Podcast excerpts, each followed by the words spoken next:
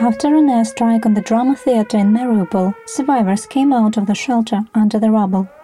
Italy is ready to rebuild the destroyed drama theatre, and Greece is willing to rebuild the maternity hospital, which also had been bombed by the Russian troops just before. However, the lives of more than 2,000 peaceful Mariupol citizens who were killed because of Russian attacks can never be regained.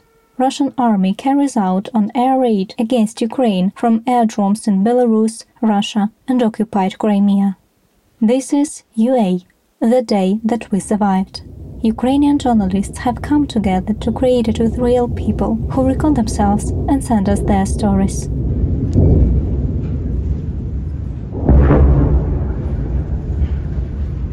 The occupiers are bombing Kiev again and again. Honored artist of Ukraine, Oksana Shvets, was killed during the shelling of a residential building in the capital. In the early morning of the 18th of March, the Russians fired six cruise missiles across Lviv. More than 700 buildings have already been destroyed by occupants in Kharkiv alone. It is the 27th day of Russia's war against free Ukraine. We started to receive the messages about the deaths of our closest ones. Meanwhile, Russians complain about Russian hate in social media. The Seimas of Lithuania and Latvia, following Estonia, are calling for the closure of the sky over Ukraine the countries are expelling Russian diplomats from their territories for undermining national security and spreading propaganda. Lithuania calls on Russia to return to the framework of international law to stop the bloody war and the suffering of the people, to withdraw the army that occupied the land from all over Ukraine, the ministry said. Representatives of Russia and Belarus have been banned from entering the European Parliament because there is no place in the House of Democracy for those who seek to destroy the democratic order, as European Parliament President Roberta Metsola stated. At the same time, Chancellor of Germany Olaf Scholz stated that it is unacceptable to insult people from Russia because Russia's war against Ukraine is Putin's war and only he is responsible for it. The capital of Ukraine is shelled every day. Residential buildings, neighborhoods, shopping malls are under constant fire. Serhiy tells us about life in Kiev. The curfew continues from 8 p.m. to 7 a.m.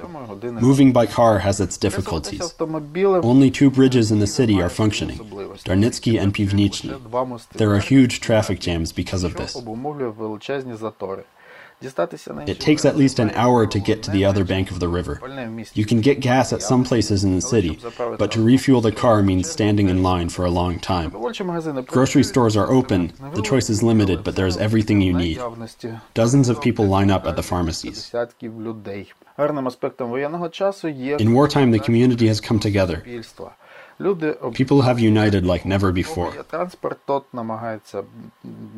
Those who have transport try to rescue others, help them, take people and pets out of hotspots to a safer place for free. Residents of apartment blocks have become more attentive and report suspicious objects to the authorities. The post offices are working, but not as well as we would like. Many branches are simply closed. So we have to help people buy things or deliver them ourselves. For example, right now I need to deliver an orthopedic prosthesis from the left bank to the right. That's the information I have for you. I wish everyone a good day and glory to Ukraine. A telephone poll, which can be found dorussianswantwar.com, conducted by a group of independent research organizations in all regions of Russia from the 28th of February to the 3rd of March, found that about 58% of Russians approved of the invasion of Ukraine, while only 23% opposed it. Simultaneously, the narrative "it's not the Russians, it's Putin" flooded the English language media. I did not choose Putin. None of my acquaintances chose Putin, some Russians say. Spreading this message creates the illusion that Putin is an only evil and that all Russians are his hostages. But such a position is far from reality. Вы знаете, мне приходят в голову слова из священного писания – нет больше любви, как если бы кто-то отдал душу свою за друзей своих. On the 18th of March 2014, Russia occupied the Ukrainian Crimea. On the 18th of March 2022, in Moscow, the Russian authorities organized a concert in honor of the anniversary of the illegal annexation of Crimea and in support of the war in Ukraine. About 90,000 ordinary Russian people came to the stadium to applaud Putin and the performers on stage in support of the celebration. Dozens of artists performed at this concert in support of Russia's armed aggression in Ukraine. Since 2014, Ukraine has been confidently fighting the Kremlin's propaganda on our territory and the spread of Russian fakes around the world. However, we underestimated the strength of Russian propaganda inside their country. Relatives of Ukrainians in Russia trust their Kremlin media more than their sons, daughters, and people they know.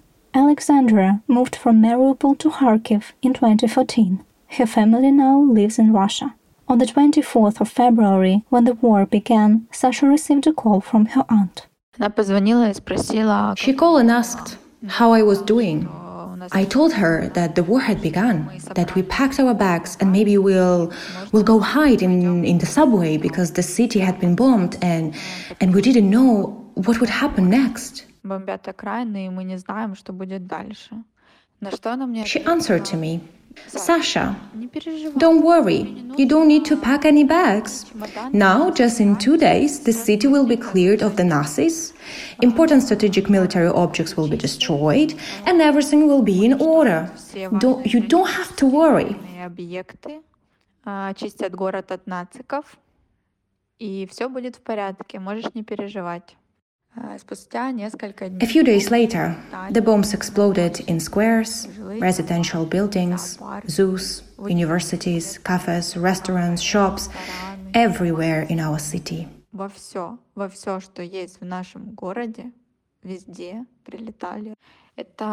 It's so terrifying. When we run out of food, we went to the store. You leave the house and hope you will not die today. And with the sounds of an air alarm, you run, wait an hour and a half in the queue, buy groceries, and run home in fear. Sasha managed to evacuate from Kharkiv. All the while, she couldn't help thinking about a telephone conversation with a relative. On the 12th day of the war, Sasha decided to contact her aunt again. I called my aunt and said that we do not have our home anymore. We left Kharkiv.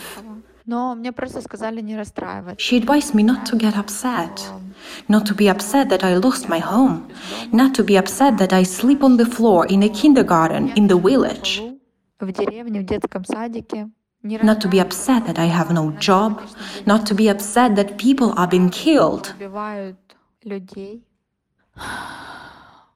It hurts that they are your relatives.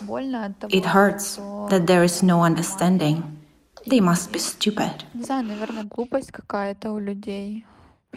I still cannot understand how they do not see, how they do not understand what is happening. The city of Mariupol has been under siege for several weeks. Mariupol City Council reports that Russian troops are forcing people to leave for Russia. Mariupol local authorities say the city is almost destroyed. A large part of the city of Kharkiv, not far from Russia, was also destroyed. My name is Nela. I'm from Kharkiv. The night from the 23rd to the 24th of February, I spent at my sister's house. At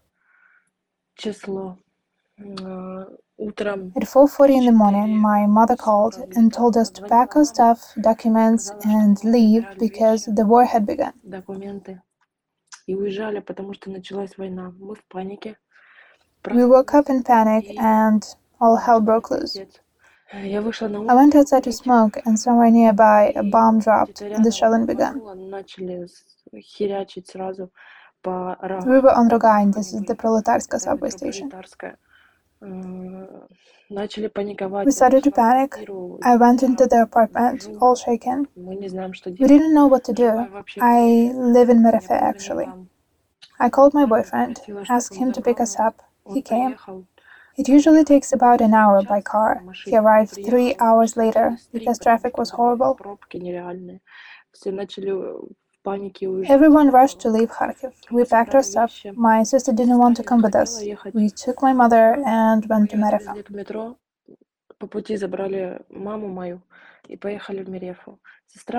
My sister was sitting all this time with her in laws in the basement for 10 days. We tried to persuade them to leave, but they were afraid. It was really scary. A lot of my acquaintances right now are homeless. Merefa is not safe either. Russians started bombing, but there is nowhere to go. Fuck, and where would you go? All this shit starts happening in the western Ukraine too. It's everywhere. Если на западной начинается э, хуйня, блядь, везде она начинается, и смысл ехать куда-то. And I don't see the point of going somewhere and leaving my boyfriend here too. like, how can I, for example, go abroad without him? As many have done. Many went abroad with their husbands, those with kids. My relatives have moved to Norway on the second day of the war. They were driving through the fields they left everything here, and they had an apartment, and a house, and cars. Their three kids are minors. That's why their husband crossed the border normally. Kharkiv is fucked up, of course. Almost everything was destroyed here. This is fucking horrible. I don't know where we would return later, where to work, what life will be like here because of this Putin, this fucking stinky bitch, damn it. It's hard on everyone who has lost a job. I'm unemployed now. Well, there is a little bit of savings, but damn, how to work? Under gunfire? And also, damn if you sleep in the house and you're afraid that something will drop on you. Explosions wake you up constantly. You run to the cellar all the time. And it's so cold there now. просыпаешься из-за взрывов, ну, это пиздец. В погреб постоянно бегать, блядь. А сейчас холодно, ну, там очень холодно. The windows in my best friend's house are shattered. It's trash, damn it. This is also the gang where we were. Вообще, выби, выбила окна в доме, все там, блядь, там трэш, блядь, просто тоже на рогане, блядь, там, где мы были. I have a friend who lives in Saltivka. The dad went to see his friend in the garage. Missile hit the garage. There was nothing left of them. Everything is rubble. And they say they do not shoot at civilians, don't shoot at houses, don't shoot at schools. I know many people hiding in schools. Thank God they didn't touch those schools, and the kids are hiding there also.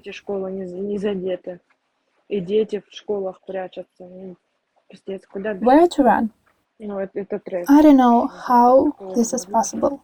In our world in the 21st century. This comeback has no brains, and people abroad do not understand what is happening. How can they help? Yes, they met refugees at the borders, but many of us cannot leave. Yes, they met refugees at the borders, but many of us cannot leave. Многие не могут уехать. А им что? Пусть умирают все. Ну, пиздец, короче. More than 220 companies have left Russia due to its invasion of Ukraine, rapidly increasing in number each and every day. The purpose of this step is not to upset ordinary Russians, to deprive them of the opportunity to buy a pillow from IKEA or have a snack at McDonald's. The goal is to stop funding bloody Russia's military machine. Fighting continues in eastern Ukraine. Rubizhne, Avdiivka, and Severodonetsk are shelled every day. Part of the settlements in the south and north of the country are occupied. Since the start of the full scale invasion, the Russian military has shelled 135 hospitals and completely destroyed nine, as Health Minister of Ukraine Viktor Lyashko said. Ukraine continues to fight because the truth is on our side. The whole civilized world supports us. Thousands gathered at the Brandenburg Gate in Berlin to support Ukraine and call for an end to the war.